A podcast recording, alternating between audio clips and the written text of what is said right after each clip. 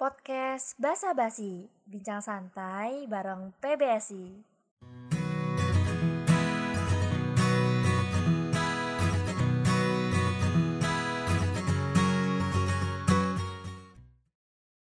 Halo semuanya, kembali lagi di podcast Bahasa Basi, bincang santai bareng PBS.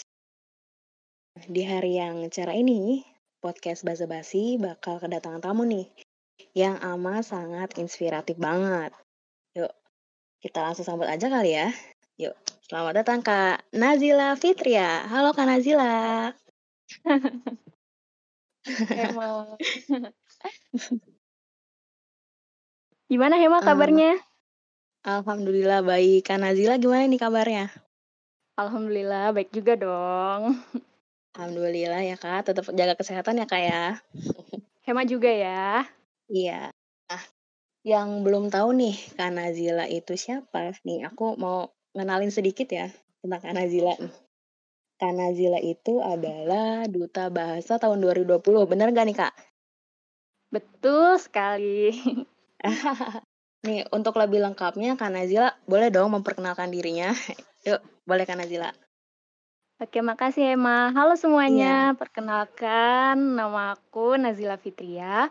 Bisa kalian panggil Zila atau Nazila.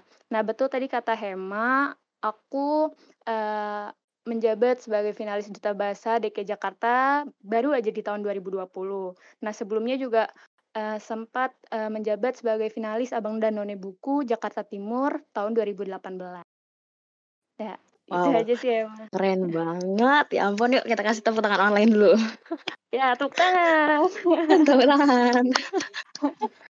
Oke nih Kak, sebelum itu ya, sebelum kita masuk ke topik bahasan kita ya Kak, aku mau nanya dulu dong sama Kak Nazila nih. Menurut Kak Nazila kan ya, kan kita sebagai prodi Bahasa Indonesia juga ya Kak. Menurut Kakak, bahasa Indonesia itu apa sih Kak? Menurut aku nih ya, kalau menurut aku tuh bahasa Indonesia itu nih menurut Undang-Undang Nomor 24 Tahun 2009 ya, kita bicara secara teorinya aja dulu. Jadi kalau menurut Undang-Undang Nomor 24 Tahun 2009, bahasa Indonesia itu sudah dinyatakan sebagai bahasa resmi negara. Nah, kutipan itu berdasarkan Undang-Undang Dasar Republik Indonesia, kalau nggak salah pasal 36. Nah, pasal 36 Undang-Undang Republik Indonesia itu juga bersumber dari peristiwa ini, 28 Oktober 1928. Hema tahu nggak apa? Aduh, coba. Apa ya Kak? Iya, kurang tahu nih. Apa nih? Boleh dikasih tahu dong nih Kak. Yang butir-butirnya tuh kami putra dan putri Indonesia. Apa ayo? Oh, Sumpah Pemuda ya? Betul sekali. Nah, tepuk tangan. Jadi, tepuk tangan dulu. Ih, Hema pinter banget. Tepuk tangan dulu ya, tepuk tangan dulu. Iya, jadi dari situ sumber awal bahasa Indonesia dibicarakan. Nah, seperti disebutkan di butir ketiga Sumpah Pemuda yang berbunyi kami putra dan putri Indonesia menjunjung bahasa persatuan bahasa Indonesia. Nah, dari situ juga kita bisa tahu ya, kenapa bahasa Indonesia disebut sebagai bahasa persatuan. Kalau misalnya nih, Hema biasanya kalau di rumah ngomong sama orang tua, bahasa Sunda bukan? Atau bahasa apa gitu? Ada bahasa daerah nggak? Kadang. Iya, kadang-kadang di sana. Karena kan ayah aku juga ada orang Sunda. Kadang-kadang juga, kalau misalnya, jadi ada penempatan gitu Kak. Kalau misalnya cuma keluarga inti, kadang-kadang diselipin sama bahasa daerah. Tapi kebanyakan ngomong pakai bahasa Indonesia sih. Kalau Kak Nazila gimana? Kalau aku ya karena orang Betawi ya, jadi bahasa daerahnya bahasa Betawi gitu. Nah, kalau dilihat dari bahasa daerah yang begitu banyak nih di Indonesia, nah kira-kira gimana sih cara masing-masing nih, kayak misalnya aku Betawi Tulen, terus kamu ternyata bahasa Sundanya tuh bener-bener Tulen banget gitu. Terus kita ngomong nih, nggak mungkin dong nyambung kalau misalnya kamu ngomong dengan bahasa Sunda dan aku ngomong dengan bahasa Betawi, ya kan? Nah, makanya itu dia pentingnya peran bahasa Indonesia sebagai bahasa persatuan. Nah, itu dia. Nah, selain untuk bahasa persatuan juga bahasa Indonesia itu berfungsi sebagai identitas bangsa. Nah, terus juga sebagai jati diri bangsa, karena di luar sana orang-orang taunya bahasa Indonesia asalnya dari mana? Ya dari bangsa kita. Bahasa Indonesia itu bahasa negara Indonesia. Seperti itu, Hema. Betul banget nih, Kak. Bahasa Indonesia itu adalah bahasa resmi Republik Indonesia dan juga bahasa Kesatuan Indonesia. Dan juga nih. Tuh. Nah, tapi nih, Kak, ya, dilihat dari zaman sekarang nih, Kak, ya, fenomena zaman sekarang nih. Banyak banget nih pasti di lingkungan-lingkungan kita ataupun kita sendiri tanpa sadar nih, Kak, ya. Kita tuh jadi jarang menggunakan bahasa Indonesia gitu. Kalau Kakak gitu gak sih? Kalau aku gitu. Misalnya aku aja nyebut telepon genggam aja handphone. Sedangkan iya, handphone betul. Sendiri bahasa Indonesianya ada telepon genggam. Terus aku juga sering ngomong ke teman-teman aku kayak, nih aku lagi kuliah online. Padahal bisa aja kita ngomong, aku lagi kuliah daring dalam jaringan. Kayak gitu sendiri tuh kata-kata asing itu sebenarnya ada bahasa Indonesianya, cuma kita kayak awam dengan bahasa Indonesia, arti bahasa Indonesia itu sendiri. Nah, menurut Kakak gimana nih, Kak? Iya. Cara kita biar ada padanannya ya. Iya, biar seperti itu. Iya. Apalagi banyak banget yang sering campur-campur ngomongan ya, yang kayak orang Jakarta Selatan gitu ya, bahasa anak Gaul gitu. Bener banget. Karena disebutnya anak-anak Jaksel yang karena ngomong pakai actually, literally, which is. Oh, ada versi terbarunya, Kak. Kakak tahu nggak? Ada yang kalau nyebut jujurli. Kakak pernah denger nggak? Iya, yang serba lili belakangnya. Iya, ada yang ngomong jujurli. Sedangkan dan kadang-kadang tuh orang-orang ngomong which is itu kan, which is itu artinya yang ya, Kak, ya. Mereka tuh karena gue tuh which is yang, mereka udah ngomong which is ditambah kata yang lagi. Jadi yang. Jadi asal masukin aja ya. Iya, mereka tuh kadang-kadang ngomong seperti itu tapi mereka nggak tahu artinya sama sekali. Artinya tuh kayak mereka tuh nggak tahu artinya yang mereka omongin. Menurut Kakak gimana nih, Kak? Betul. Melihat fenomena anak zaman sekarang yang ngomongnya seperti itu. Kalau dari segi kebahasaannya ya. Kalau yang suka mencampur-campur itu sebenarnya ada istilahnya yaitu campur kode. Nah ini nanti kamu bakal belajar nih sama Bu Lili. Assalamualaikum Bu Lili kalau dengerin podcastnya. Halo Bu Lili, aku masih semester 2 Bu Lili. Iya, jadi nanti kamu pasti bakal belajar tentang campur kode, alih kode gitu. Nah campur kode ini biasanya disebut sebagai pencampuran dua atau lebih bahasa atau ragam bahasa dalam satu tindak bahasa. Nah seperti misal seperti yang tadi dijelaskan, kalau campur kode itu misalnya aku ngomong terus tiba-tiba campur-campur bahasa gitu kan. Misalnya aku ngomong apa ya? Perkenalkan, my name is Nazila Fitria gitu kan. Itu sebenarnya kan gak bagus ya, tapi sebenarnya ada ilmunya gitu di kebahasaan. Nah, kalau misalnya alih kode beda lagi sama campur kode. Misalnya aku ini lagi ngomong sama Hema nih. Ngomong seperti biasa menggunakan bahasa Indonesia. Lalu tiba-tiba ada teman aku nih, orang asing. Nah, terus aku berbicara juga dengan dia. Kan gak mungkin aku berbicara dengan menggunakan bahasa Indonesia. Jadi dalam satu tindak tutur ada dua bahasa dengan beda, apa ya istilahnya? Beda dialog gitu loh, paham gak sih ya, Emma? Kalau alih kode gitu. Iya. Jadi biasanya orang-orang gibah juga kayak gitu tuh kalau misalnya pakai bahasa daerah, alih kode. Paham gak kamu? Oh, jadi alih kode ya? Biar ya, yang diomonginnya gak ngerti ya, kayak. Iya, betul. Jadi beda. Biar yang ngerti bahasa daerahnya aja itu biasa kalau alih kode. Iya. Nah, sebenarnya tuh kalau campur kode sama alih kode itu dilakukan biasanya karena masyarakat kesulitan untuk menemukan padanan kata istilah seperti yang tadi Hema bilang ya. Jadi sebenarnya tuh padanan kata kita tuh sudah lumayan banyak, tapi sudah lumayan banyak loh sekarang. Badan Bahasa sudah banyak sekali mengeluarkan kosakata-kosakata berdasarkan padanan dari istilah asing. Tapi sayangnya kitanya masih kurang, apa istilahnya, kalau aware itu apa ya padanannya ya? Kayak sadar. Nah iya. Aware, kurang istilahnya sadar, kurang tahu. Sayangnya masih kurang sadar atas padanan-padanan istilah yang ada loh sebenarnya di bahasa Indonesia. Seperti itu. Yeah. Jadi sebenarnya kalau misalnya kita nih mau campur kode, bisa sebenarnya dilakukan. Nah, tapi fungsinya untuk mempermudah atau memperlancar komunikasi. Kalau misalnya nih, istilah asing belum ada di bahasa Indonesia, belum dipadankan. Nggak apa-apa sebenarnya masih digunakan. Tapi kalau bisa, kita cari dulu nih, kita cari tahu dulu ada nggak sih sebenarnya padanan istilahnya. Kalau misalnya benar-benar udah mentok banget terus nggak ada, nggak ketemu, nah baru kita bisa menggunakan bahasa asing itu. Seperti awal betul ya, banget. Mempermudah, memperlancar komunikasi. Kan fungsi bahasa benar. Juga itu ya. Fungsi bahasa benar. Kan sebagai alat komunikasi. Jadi ya sudah pastilah untuk mempermudah dan memperlancarnya gitu. Benar banget. Tapi kadang suka ada yang mereka tuh kayak lebih bangga banget berbahasa asing daripada berbahasa Indonesia sendiri. Sedangkan kita sebagai penerus bangsa ini kan ya kayak harusnya kan kita merasa lebih bangga gitu kan menggunakan bahasa Indonesia gitu agar bahasa Indonesia ini terus tetap ada, terus digunakan dari generasi ke generasi agar tetap digunakan dari generasi ke generasi gitu kan. Menurut Kakak gimana sih kan nih tanggapannya sama orang yang lebih bangga berbahasa asing daripada berbahasa ibu pertiwinya sendiri. Nah, iya Hema.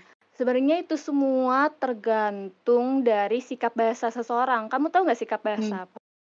Aduh, kurang tahu nih Kak. Apa ya?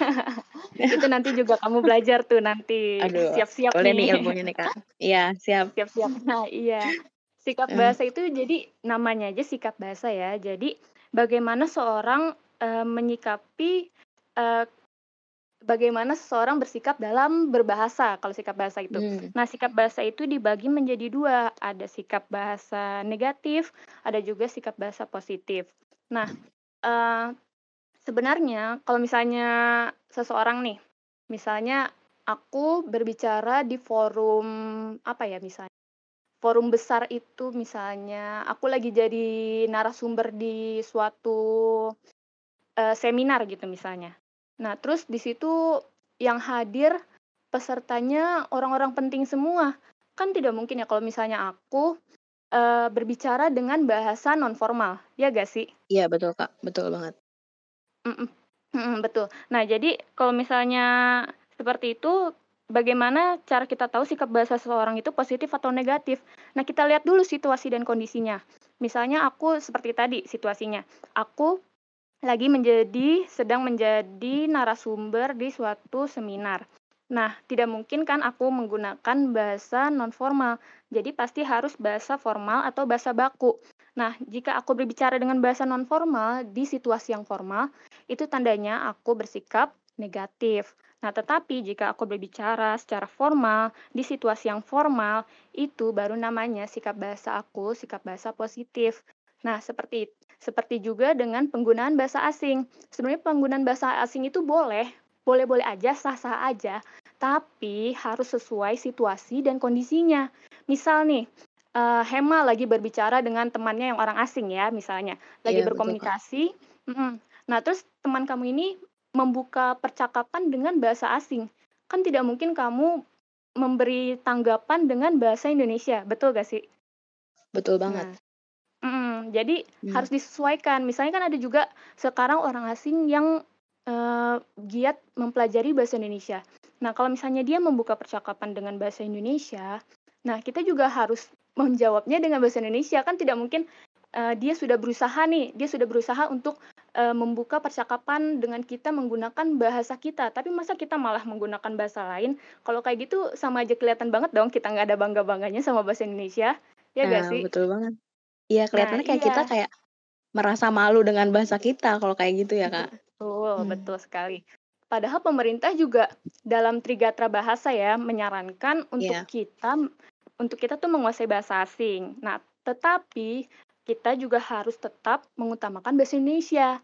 Nah, jadi sekarang yang perlu diterbitkan nih, yang perlu dicanangkan, yang perlu ditanamkan di dalam diri kita adalah rasa bangga masyarakat menggunakan bahasa Indonesia. Tuh. Betul banget, Kak. Aduh, kita kasih tepuk tangan dulu kali ya buat Kak Nazila. Ya ampun. Bagus banget. Dari tadi. Bagus iya, banget. Jadi tuh, emang iya.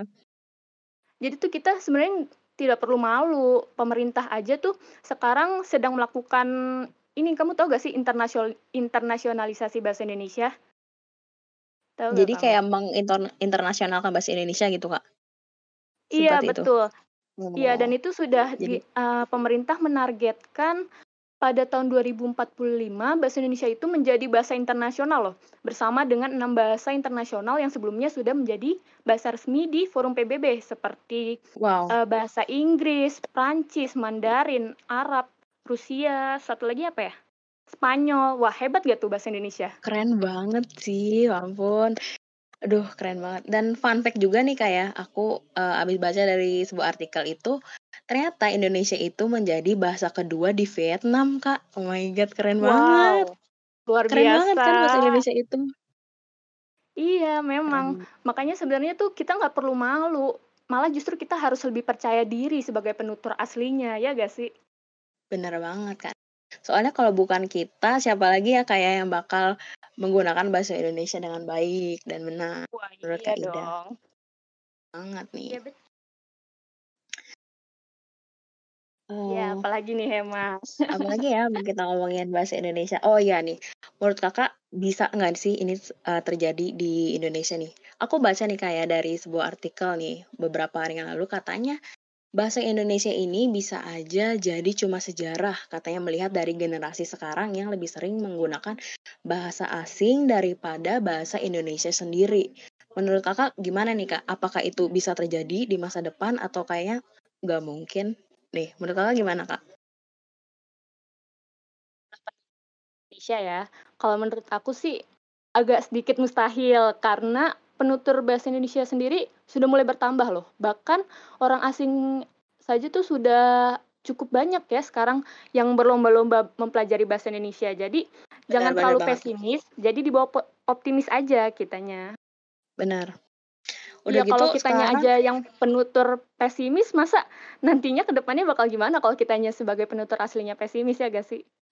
Betul banget. Jadi kita harus optimis bahwa bahasa Indonesia ini bakal jadi bahasa internasional. Aduh, keren banget. Wah, sekarang aku lihat di YouTube juga nih ya, Kak. Sekarang banyak banget konten kreator dari luar negeri itu menggunakannya bahasa Indonesia, Kak.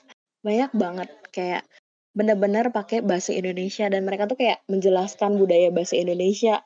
Kayak keren banget gak sih ngelihat orang luar jadi lebih tahu tentang negara Indonesia dan kayak memperkenalkan negara kita ke negara asalnya gitu loh, Kak. Menurut Kak gimana nih?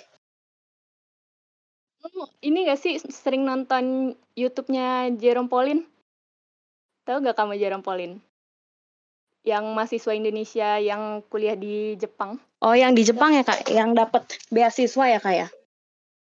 Iya, benar. Dia juga termasuk matematika. Hebat loh. Padahal latar belakang dia tuh matematika ya. Tapi mungkin karena rasa cintanya dia terhadap negaranya gitu. Jadi dia tuh dari lingkup terkecil aja gitu, dari teman-temannya dia memperkenalkan Indonesia. Tidak hanya bahasanya tapi juga kebudayaannya. Hebat loh Jerome itu. Sumpah iya, Kak, aku juga pernah lihat beberapa konten YouTube dia dan dia tuh kayak bener-bener pakai ngasih batik ke teman-temannya, terus perkenalkan bahasa Indonesia, ngajak teman-temannya pakai bahasa Indonesia. Sumpah itu bikin aku kayak ya ampun, kayak senang sebagai warga Indonesia ya, aku ya ampun senang banget akhirnya Indonesia dikenalin orang. Iya, bener banget, Kak, jadi bangga banget. Ya ampun. Udah gitu. Iya, Makanya orang luar negeri aja tuh seneng mempelajari bahasa Indonesia. Masa kitanya enggak sih? Iya gak sih? Benar, Kak. Jadi sebenarnya tuh harusnya udah ditanamin dari diri kita sendiri ya, kayak kalau bahasa Indonesia itu sebenarnya bagus banget dan patut kita banggakan. Iyalah, kalau misalnya enggak patut dibanggakan, enggak mungkin jadi bahasa resmi negara dong, ya gak sih? Iya, benar banget, Kak. Oke, kayaknya kita mau ngomong apa lagi enggak? Apalagi ya? Apalagi ya yang seru ya. Tentang kebahasaan di zaman sekarang ini. Sebenarnya rata-rata kalau misalnya bahasa Indonesia zaman sekarang tuh orang-orang udah enggak memperhatikan kaidahnya enggak sih, Kak? Kayak ya udah asal aja kalau pakai bahasa Indonesia kayak ya udah. Tidak aja jadi enggak kan. Iya, kayak kita gitu dari tadi juga. Iya, kita juga sebenarnya kayak gitu sih sebenarnya tanpa kita sadar sebenarnya kita juga gitu. Sebenarnya kita juga masih belajar ya kayak menggunakan bahasa Indonesia yang baik dan benar menurut kaidah kebahasaan. Ya, kita juga pasti masih mempelajari itu walaupun kita udah hidup lama di bumi Indonesia ini, kita tetap masih harus belajar bahasa Indonesia karena semakin berkembangnya zaman, itu pasti semakin berkembang juga bahasa. Karena pasti bakal banyak banget nanti padanan-padanan dari istilah asing, terus juga pasti bakal ada kosakata-kosakata baru yang muncul. Kamu tahu nggak sih, kepo? Kepo itu awalnya nggak ada loh di KBBI. Kan itu dari istilah asing ya, knowing everything particular objects, kalau nggak salah ya itu. Nah sekarang tuh ada loh di KBBI. Hoax juga hoax. Iya KBBI, tapi kategorinya cakapan. Kategori cakapan.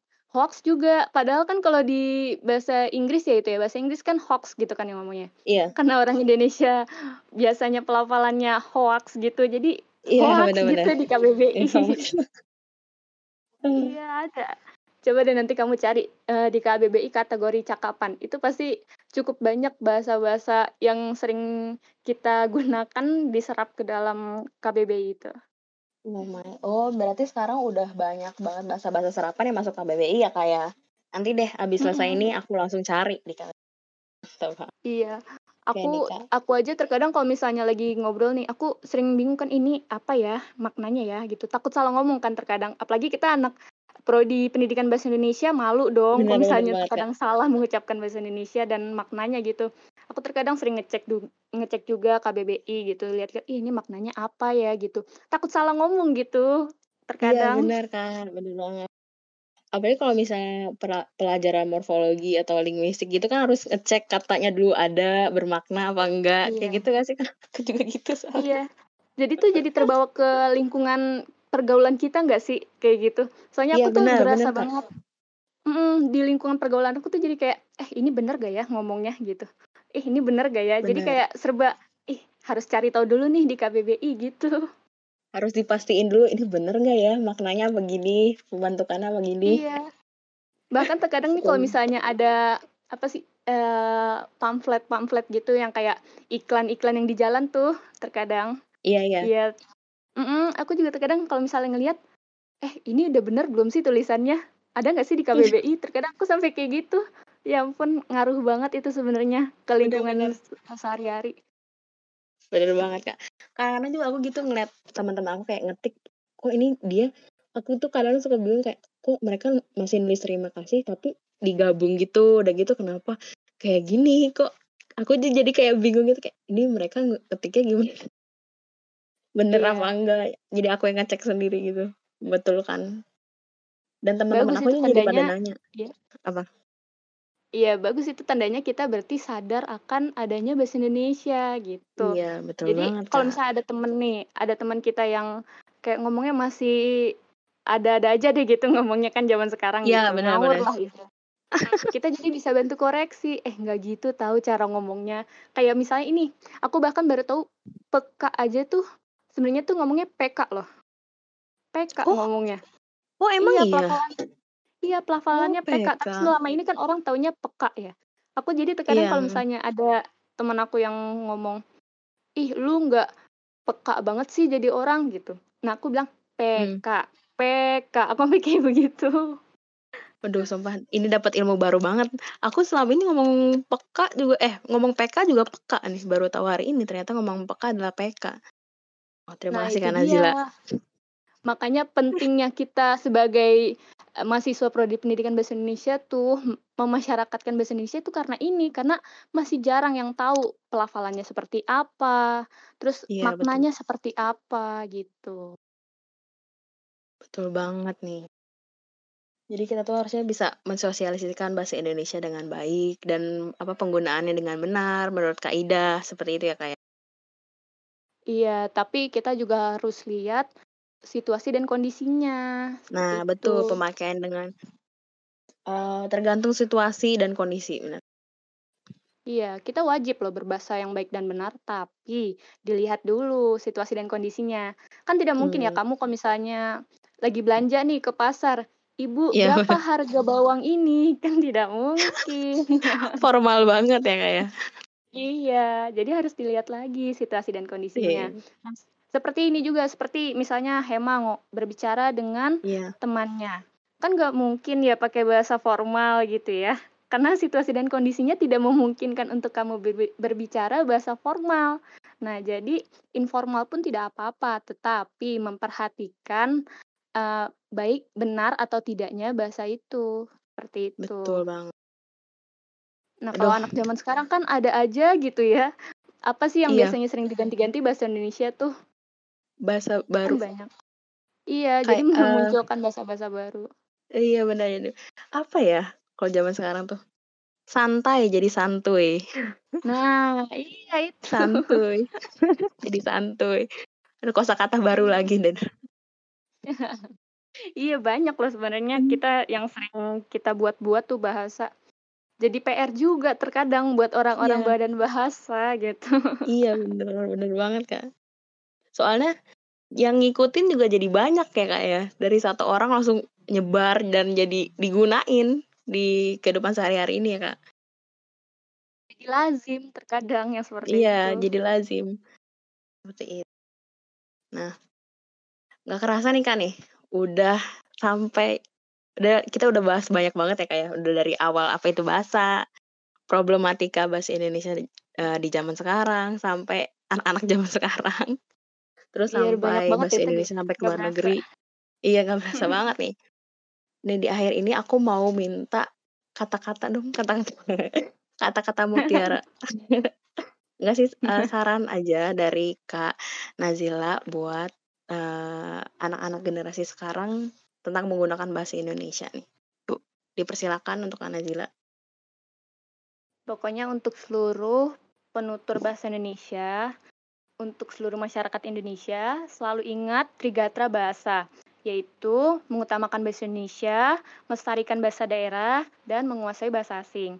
Nah, jangan sampai karena kita terlalu asyik mempelajari bahasa asing, kita jadi terlupa untuk mengutamakan bahasa kebanggaan negara kita, yaitu bahasa Indonesia. Dan nantinya juga kita pasti bakal terlupa deh. Terlupa juga untuk melestarikan bahasa daerah yang begitu kaya. Ada sekitar 718 loh, Hema, bahasa daerah kita. Wow, banyak banget ya, Kak. Iya, makanya kalau bukan kita yang melestarikan, lah itu nanti bakal jadi hilang dong, bakal jadi punah. Bener. Nah, makanya harus kita lestarikan. Tuh, Hema. Betul banget nih. Mengutip dari tadi, dari pengucapan Kak Nazila ya, Trigatra Bahasa ini utama pemakaian bahasa Indonesia, melestarikan bahasa daerah, dan menguasai bahasa asing. Itu yang harus kita terapkan di dalam diri kita ya, Kak ya. Iya, pahami dan terapkan dan laksanakan. Pahami dan mengamalkannya. Iya. Dan mengamalkannya ya, Kak ya.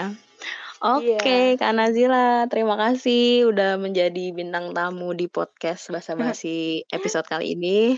Terima kasih banget. Kesan-pesannya apa nih, Kak? Iya. Sama-sama. Kesan-pesannya apa nih, Kak? Udah jadi forum bintang tamu di podcast PBSI. Forum ini begitu luar biasa. Siniar ini luar biasa. Semoga lancar ya untuk siniar-siniar berikutnya. Amin banget. Terima kasih, Kak Nazila. Ya, terima kasih juga, Hema. Ya, oke semuanya. Selamat bertemu lagi di podcast Bahasa Basi episode selanjutnya. Dadah!